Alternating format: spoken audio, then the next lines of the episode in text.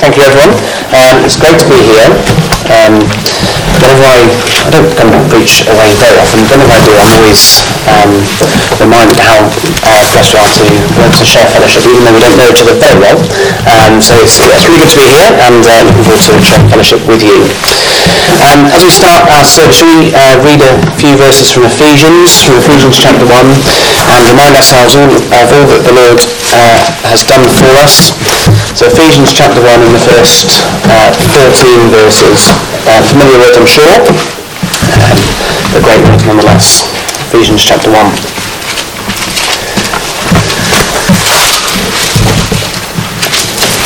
Says, Paul, an apostle of Jesus Christ, by the will of God, to the saints who are in Ephesus, and faithful in Christ Jesus. Grace to you and peace from God our Father and the Lord Jesus Christ. Blessed be the God and Father of our Lord Jesus Christ, who has blessed us with every spiritual blessing in the heavenly places in Christ, just as he chose us in him before the foundation of the world, that we should be holy and without blame before him in love, having predestined us to adoption as sons by Jesus Christ to himself, according to the good pleasure of his will to the praise of the glory of his grace, by which he made us accepted in the beloved. In him we have redemption through his blood, the forgiveness of sins, according to the riches of his grace, which he made to abound towards us, in all wisdom and prudence, having made known to us the mystery of his will, according to his good pleasure, which he purposed in himself, that in the, in the dispensation of the fullness of the times he might gather to, together in one all things in Christ, both which are in heaven and which are on earth in him. In him also we have obtained an inheritance, being predestined according to the purpose of him who works all things according to the counsel of his will that we who first trusted in Christ should be to the praise of his glory. In him you also trusted after you heard the word of truth, the gospel of your salvation, in whom also, having believed, you are sealed with the Holy Spirit of promise, who is the guarantee of our inheritance until the redemption of the purchased possession to the praise of his glory. They're familiar words, aren't they? But um, great words, aren't they? Uh, you know, we, we see in those first 14 verses the, the triune God working in salvation. Uh, God the Father has uh, called us, predestined us. Uh, God the Son has redeemed us. And God the Spirit has sealed us and uh, is the guarantee of our salvation. Uh, isn't it wonderful that you know we, we do worship a triune God? Uh, three in one, um, and they all work in our salvation. So often we kind of think, oh, Christ has saved us, but they're all at work, uh, and which is a great reason to praise. And the, the refrain there is to the praise of His glory. Um, we're going to God's Word. We're going to later on we're going to be looking at Nehemiah chapter eight. Um, so let's read that now. Uh, Nehemiah chapter eight. So we're going to read the whole uh, chapter. That's 18 verses. Uh, Nehemiah chapter 8.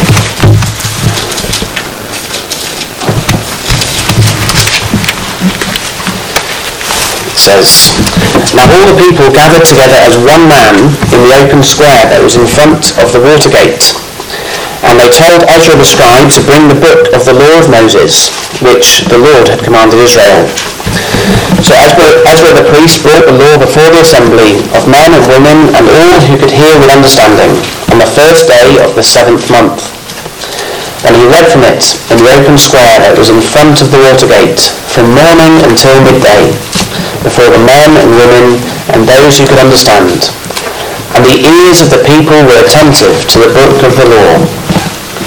So Ezra the scribe stood on a wooden pla- on a platform of wood, which they had made for the purpose, and beside him, at his right hand, stood Mattithiah, Shema, Ananiah, Urijah, Hilkiah, and Maaseiah.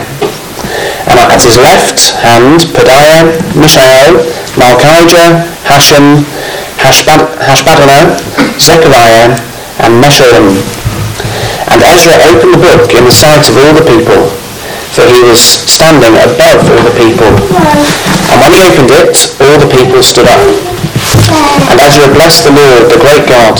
Then all the people answered, Amen, Amen, while lifting up their hands. And they bowed their heads and worshipped the Lord with their faces to the ground. Also Jeshua, Bani, Sherebiah, Jamin, Akkub, Shabbethai, Hodijah, Maaseiah, Kelita, Azariah, Jozabad, Hanan, Pelaiah, and the Levites helped the people to understand the law, and the people stood in their place. So they read distinctly from the book, from the law of God, and they gave the sense and helped them to understand the reading. And Nehemiah, who was also, uh, he was the governor, Ezra the priest, and uh, Ezra the priest and scribe, and the Levites who taught the people said to the people, This day is holy to the Lord your God. Do not mourn nor weep, for all the people wept when they heard the words of the law. Then he said to them, Go your way, eat the fat, drink the sweet, and send portions to those for whom nothing is prepared. For this day is holy to our Lord. Do not sorrow, for the joy of the Lord is your strength. So the Levites quieted all the people, saying, Be still, for the day is holy. Do not be grieved. And all the people went their way to eat and drink, to send portions and rejoice greatly, because they understood the words that were declared to them. Now on the second day, on the second day, the heads of the fathers' houses of all the people, with the priests and Levites, were gathered to Ezra the scribe, in order to understand the words of the law. And they found written in the law, which the Lord had commanded by Moses, that the children of Israel should dwell in booths during the feast of the seventh month, and that they should announce and proclaim in all their cities and in Jerusalem, saying, Go out to the mountains and bring olive branches, branches of, of oil trees, myrtle branches, palm branches, and branches of leafy trees, to make booths, as it is written.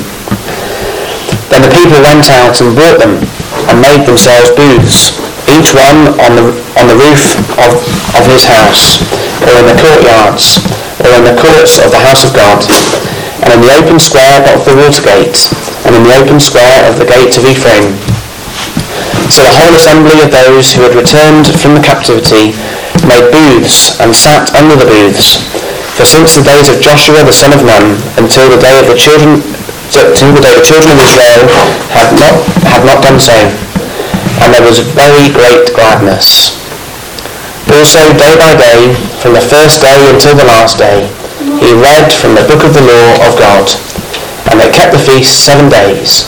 And on the eighth day there was a sacred assembly, according to the prescribed manner.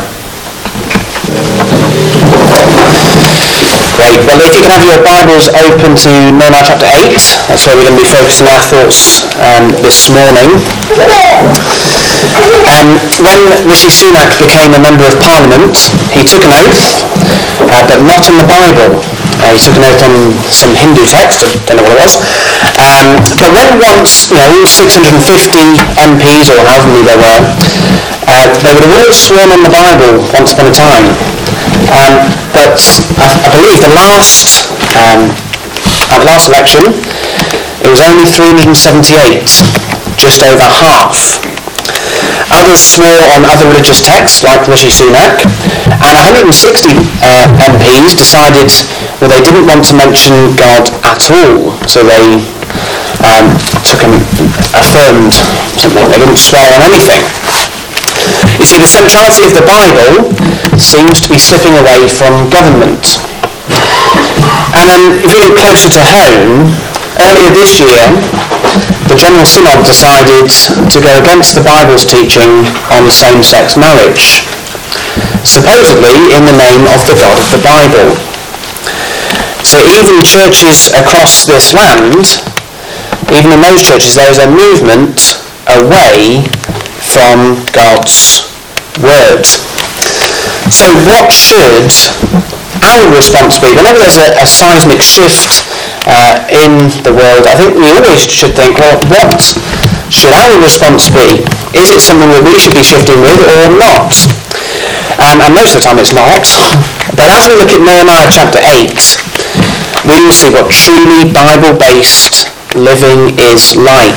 In Nehemiah 8, we have, well, the Bible is central. God's Word is central. So we are jumping into the book of Nehemiah halfway through.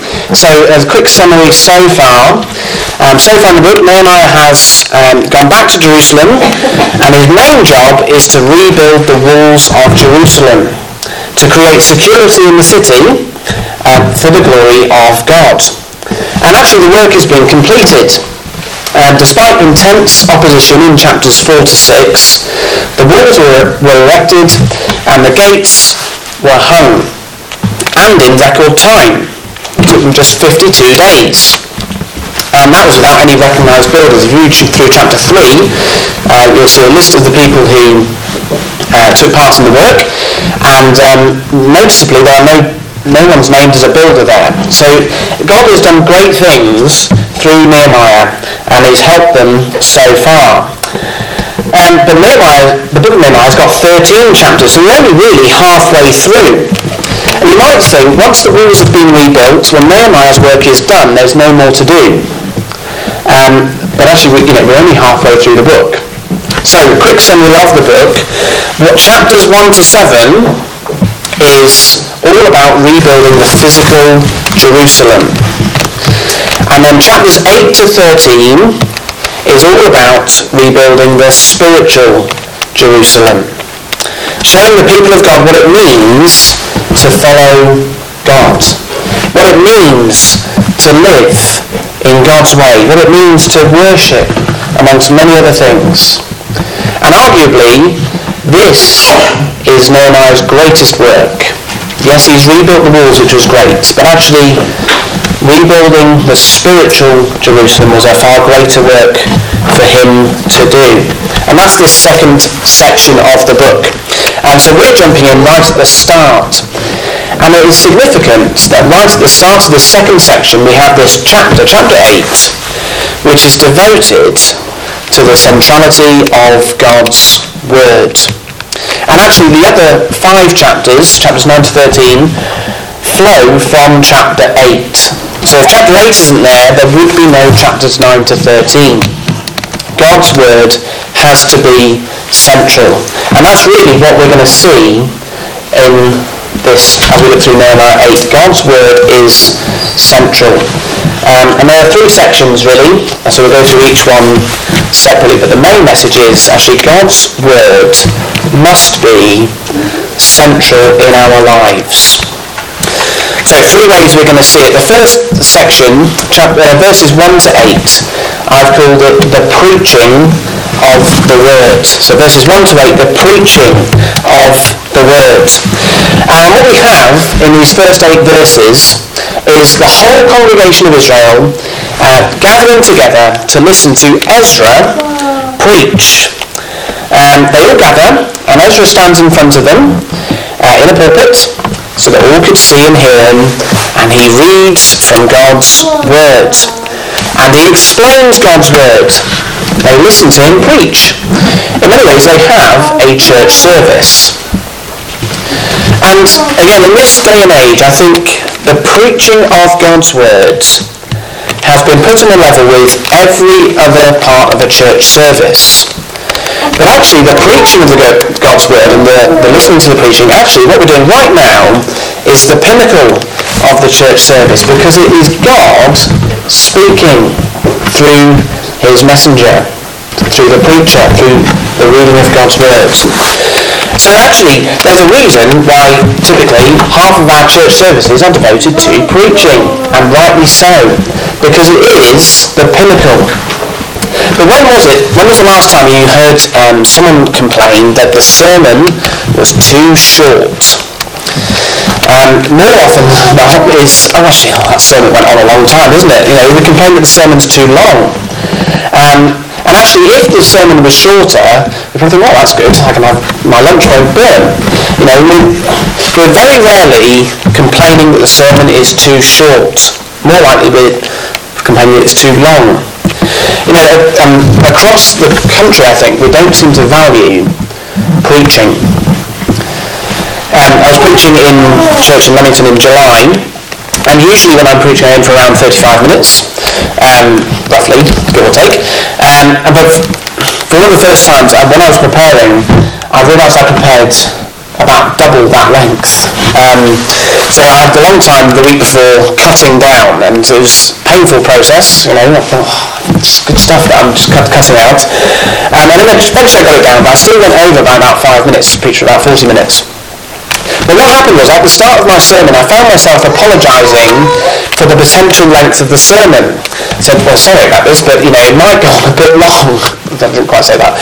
But, now, a congregation, they do have a, a a standard length, or what they're used to, and that's good. And uh, as a preacher, I should try and be um, thoughtful of that. But I did find myself a little bit disappointed that I couldn't share all that I'd thought about from the passage in that week. Um, you know, I was thinking, well, if only we had an appetite for an hour sermon. Um, I was thinking that and didn't, well, maybe I shouldn't have apologised for the length, but I was thinking, well, actually, I wish I could preach for as long as I wanted to. But here, actually, they preach all morning. It's, uh, you notice it's, they met in the morning and they met until midday, half a day of preaching. So in this chapter, what is it that shows us the importance of the preaching of God's Word? There are three things really in, uh, in these first eight verses that shows the importance of the preaching.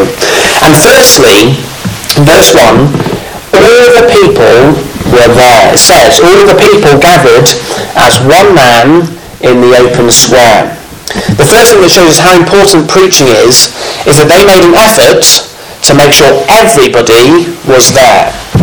Okay, there was no one missing, missing. So verse 2 says, So Ezra the priest brought the law before the assembly of men and women and all who could hear with understanding. Everyone was there. So they made an effort to make sure everyone was there. It shows how important the preaching was. But they didn't just make sure everyone was there, but they made sure that everyone could hear and see and that there was no distractions. So verse 4 it says, Ezra the scribe stood on a platform of wood which they had made for the purpose. so they had gone out of their way to make, make Ezra a pulpit. Uh, why? Well, so that, says, Ezra opened the book in the sight of all the people, for he was standing above all the people. There was nothing hindering the people from seeing Ezra and therefore hearing Ezra um, they ensured that there was minimal distractions. Okay, now there's always some distractions, but they made as few as possible. Now I'm not sure what uh, you did here in lockdown, but I'm sure you can remember it was hard to do church in lockdown, isn't it? I don't know if you did Zoom or uh, live stream or I don't know what. But when you're not in the same room as the preacher, it's so easy to get distracted, isn't it? You know, you sat in, sat in your living room, the preacher's somewhere else, and you might see a cat go across your garden. You think, oh, there's a cat. It, it, it just, it's easy to get distracted. But what they did here was they made sure there were minimal distractions. Everybody could see Ezra. There were no distractions. They made sure everyone was there. They made sure everyone could hear. And lastly, they made sure that everyone could understand. So verse uh, 7 lists various people who were with Ezra. And what were they doing? It says they helped the people to understand the law.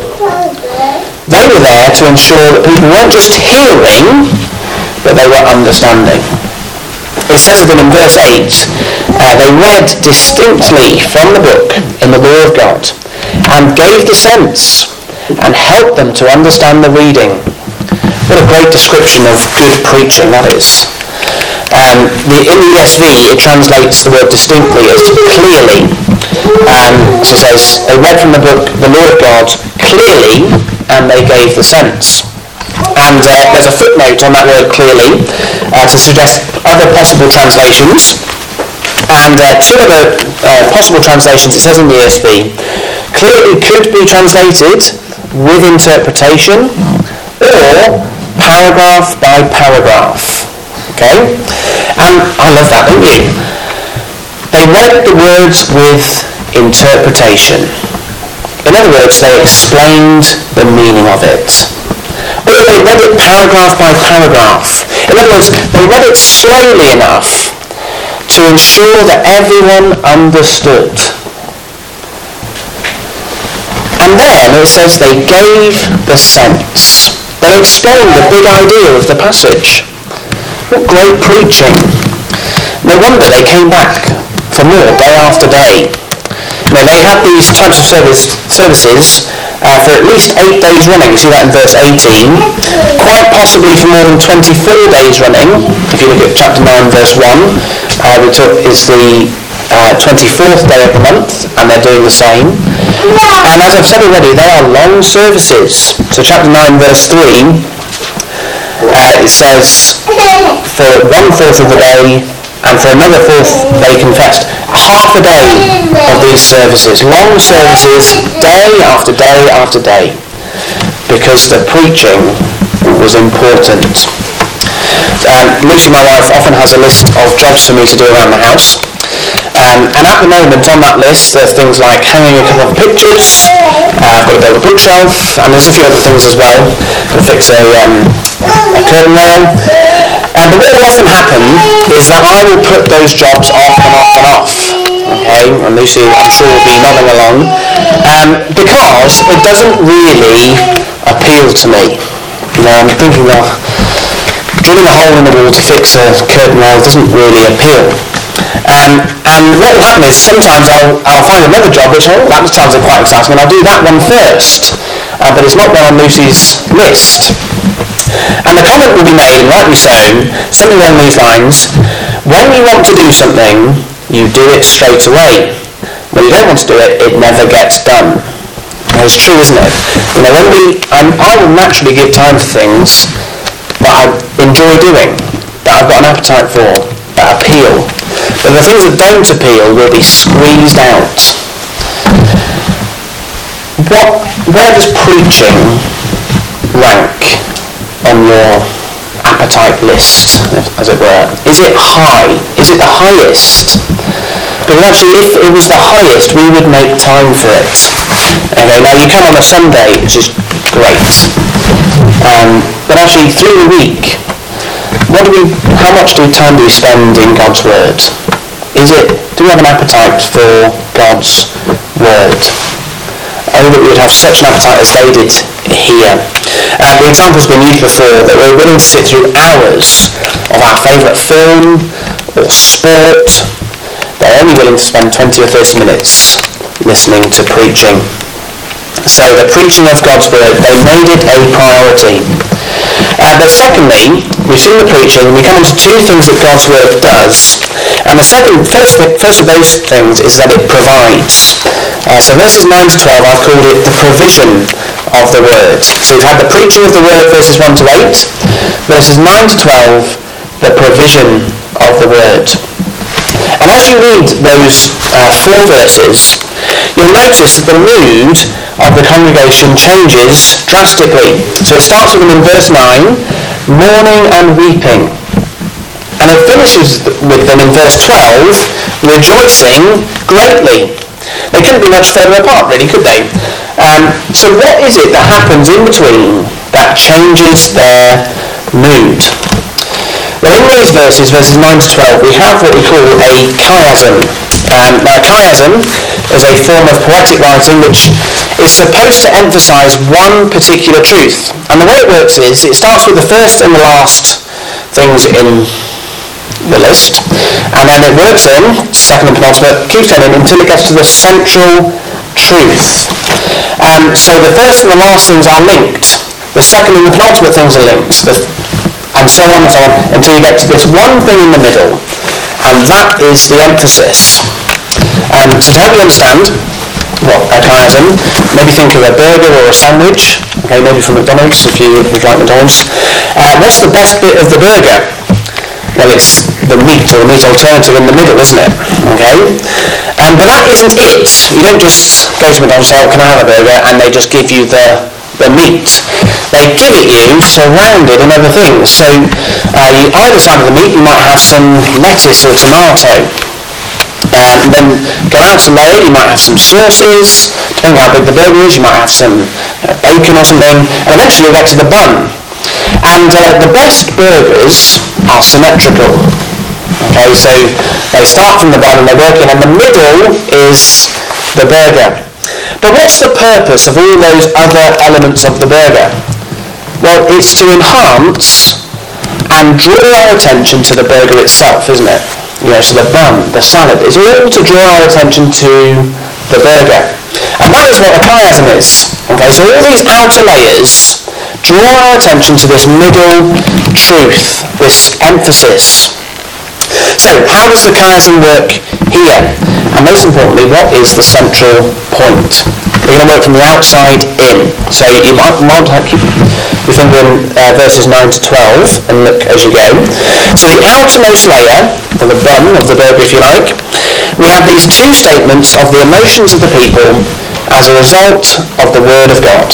So end of verse 9 says, For all the people wept when they heard the words of the law. So as they heard the word of God, they wept. It led to mourning. Uh, just hearing the word of God isn't good news necessarily because you hear but don't understand. People hear of a holy God and sinful us. They hear of rules and regulations that they cannot keep. And that should lead to mourning. A mourning over our sin and over our state. You see, our natural state is one of hopelessness. And as we read the Word of God, we see that we have fallen so far short of God's standard. We find that we have time and time again broken the good law that God gives us. We find that we are in desperate need of some intervention from God, but we also find that we're completely undeserving. That's what we get if we just hear God's word. But the equivalent statement in verse 12 is, and rejoice greatly, there's the emotion, because they understood the words that were declared to them.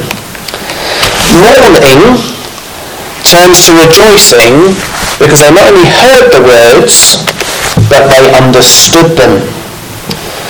So just like hearing the words leads to mourning, understanding the word leads to rejoicing. So understanding the Word of God means that we understand all that I've just said, but that there is also a Saviour who has come, who has paid for our sin. There is a Saviour who has died in our place to reconcile us to that holy God. Understanding the Word of God leads to rejoicing. Uh, but what is it they have understood? Well, that will come in the centre of the chiasm, so we'll have to wait for that for a minute. So there's the outer layer, this emotion uh, brought about by something to do with God's Word. The next layer comes at the start of verses 10 and 12. And it's the command, this is verse 10, to go your way, eat the fat, drink the sweet, and send portions to those for whom nothing is prepared. Um, and then followed by the people doing exactly that at the start of verse 12. And really the command is to go and be nourished and to have sweet fellowship with one another. And those are good things, aren't they? And in fact, when we read the rest of the Bible, we see instances of when God says, actually, what you need is to be, you need to be nourished. Okay, so think of Elijah when he's running away from Jezebel. The angel, uh, an angel comes and bakes him bread or bakes him a cake he's nourished. Okay, he's, he's in deep depression and he's told to eat. So that is a good thing. And we know fellowship with one another encourages us and is a good thing. In fact, we're told to encourage one another. Um, occasionally on a Wednesday night, which is when we have our midweek meeting uh, in Leamington, um, I'm feeling tired and worn out from my day at work. And I, you know, I don't quite fancy going out again in the evening. Okay, I'm sure there's some of you might feel the same sometimes. Um, but often, I have to remind myself that actually fellowship, meeting with other believers, is refreshing. And it always is. Uh, so I almost force myself to go out. And when I come home, I'm so glad I've gone because I've met with other believers. It is a refreshing thing. So is it the fellowship and the nourishment that is the turning point for the people? Not quite. We're not quite at the centre. It, this flows from the turning point, but not. It isn't the turning point itself. So we've had uh, two layers. We've got another layer, and then a central point. The next layer is the exhortation: "Do not sorrow," along with the statement that this day is holy to the Lord. So this is middle of verse 10 and verse 11. The day is holy uh, because it's the first day of the seventh month, which means it's the Feast of Trumpets. So you can see that in Leviticus, Leviticus 23. It says that the first day of the seventh month is a holy day, a day where no work should be done, uh, but a day of memorial to the Lord. And that's why they shouldn't sorrow because, or shouldn't grieve, because they should be reminded of all the Lord has done. And as we've already, as they would have already seen in, in the book of Nehemiah, God has done so much for them over the last just couple of months. He has helped them um, to build these walls. He's done so much. It should be, this day should be a day when they remember all that God has done for them. So is that the reason for the change of heart? as we focus on God. Well, we're getting closer, but not quite. Now here it is. What particularly do they focus on? What is the burger of our chiasm? What is it that causes the people of God to go from mourning to rejoicing? It's not the physical strength of eating and drinking, but it's this. End of verse 10. For the joy of the Lord is your strength. Probably the most well-known verse in Nehemiah is the central part of this section. It's the joy of the Lord is our strength. It's the joy of the Lord. That's all we need. It provides us with everything we need. It is more nourishing than the finest of foods. The joy of the Lord is sweeter fellowship than even the most united of believers. So our strength comes from the joy of knowing that through the Lord our sins are forgiven and we don't have to mourn over sin in the same way. It is the joy of knowing that the Lord, of knowing the Lord personally and walking with him. It is the joy from knowing the Lord has given us a secure home, not here but in eternity.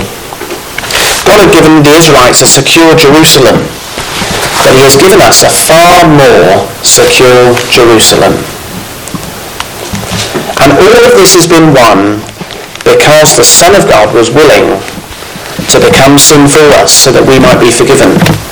Because the Son of God was abandoned by his Father so that we could know him. Because the Son of God left the security of heaven to win us heaven. That is what we understand through this book that is who we know. The Lord is who we know through this book. The God's Word provides all we need. There is nothing lacking in it. So the challenge is, is God's Word where we turn to in all areas? Is it where we turn to when we're despondent? Is it where we turn to when we are racked with guilt?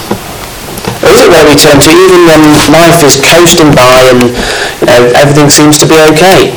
Do we still turn to God's Word to provide us with all we need? God's Word, well, it's the provision of God's Word is sufficient for everything. So we've had the preaching of God's Word and the importance of preaching. We've had the provision of God's Word and how it gives us all that we need. And then lastly, verses 13 to 18, we have the power of God's Word.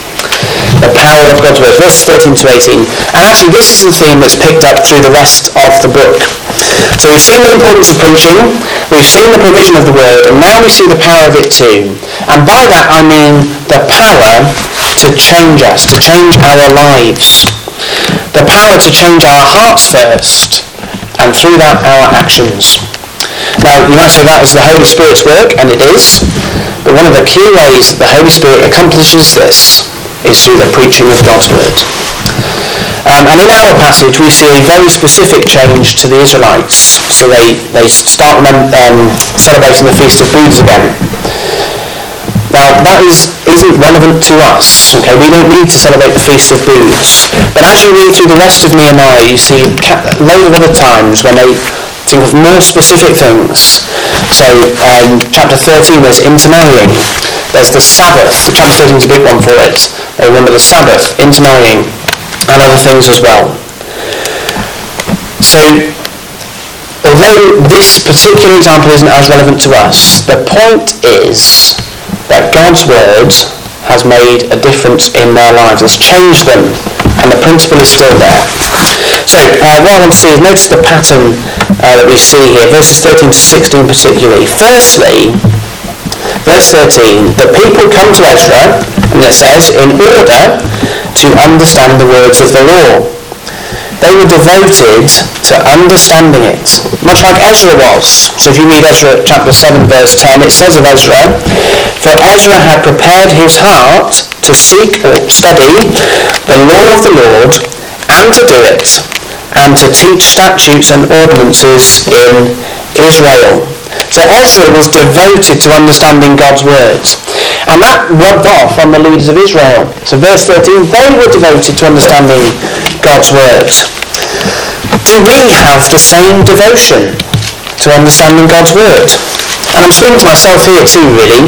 Um, you know, when we have our quiet times or devotions, are we just reading God's word, or are we studying it?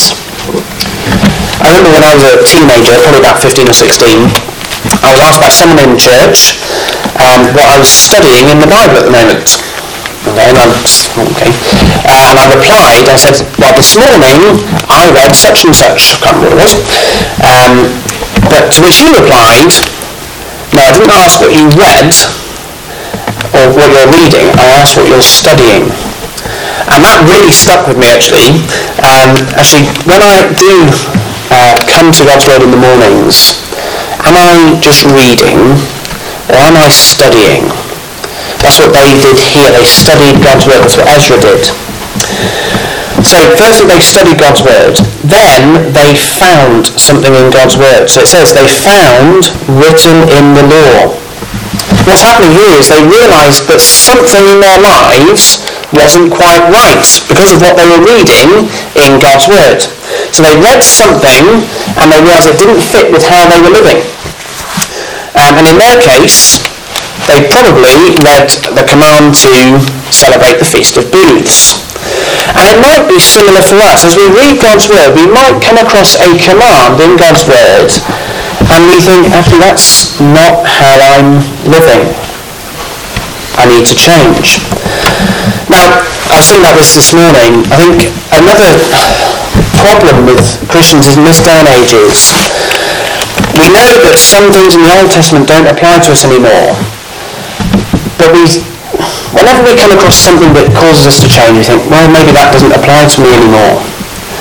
We just brush it off and think, actually, no, that's, that's for a different day and age. That was contextual. We're very good at saying that, aren't we? But actually, and sometimes it will be, but actually when we read God's Word and we see something which think, oh, that's not how I'm living, whether it is contextual or not, we should be thinking, actually, does this apply to me? And if we're not sure, we need to look at it, because if, we, if it does, then we need to change. And that's exactly what they do here. They, they come across something and think, actually, that's not how I'm living. They found something. They almost stumbled across it in God's Word. So it could be for us a command. It could at the same time be just something about God that surprises us. Think, I did not know God was like that. That surprised me. But that should lead us to praise him. So they studied, they found, and then, verse 16, then the people went out. Next, they without hesitation change because of what they have read. They see their lives aren't as they should be, and they changed, in this case, instantly. They said, actually, we need to celebrate the Feast of Booths, the Feast of the seventh month. Seventh month. And let's be honest, it may well have been very inconvenient for them. So they lived on their rooftops or in their courtyards or in the court of the Lord. They weren't living in their newly rebuilt houses on, on the walls. Inconvenient, but they did it. And actually, when we read the Bible, it can be inconvenient for us because we'll come across things and think, oh, I'm quite comfortable as I am. I don't really want to change. And it can be inconvenient. But how often do we sit down when we read the Bible expecting to be rebuked? How often do we pray before our quiet times, Lord, show me my sin in your word today. Show me when I'm not living right. These people desire to live God-honouring lives, so they changed after reading his word. And it might not be such an instant change for us, but we should be praying for the Holy Spirit's help to change. And actually, as a result of this, there was great gladness, gladness, and even more of an appetite for God's word. They carried on hearing it throughout the Feast of Booths, verse 18. Uh, the preaching and studying of God's word has power to radically transform lives. It's what it does here, and it's what it still does today. So, when the world around us is moving away from God's word, what should our response be? When they're casting it aside, we need to cling more closely to it. We need to hold it closer. We need to cherish it more. How much do we value the book that we're holding? It is God's Word. Do we hunger to hear from it and for it to change us. Um, I'm sure some of you may have heard of the story of Mary Jones, um, this Welsh girl who saved her money for six years to buy a Bible in her language. And then she had to walk 26 miles barefoot to buy it. And she did it because she loved God's Word.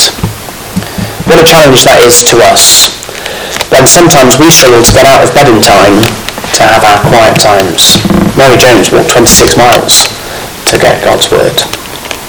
So, God's Word should be central in every area, in our church services, in our lives. It needs to be central. Even when others are deserting it, it should be central for us.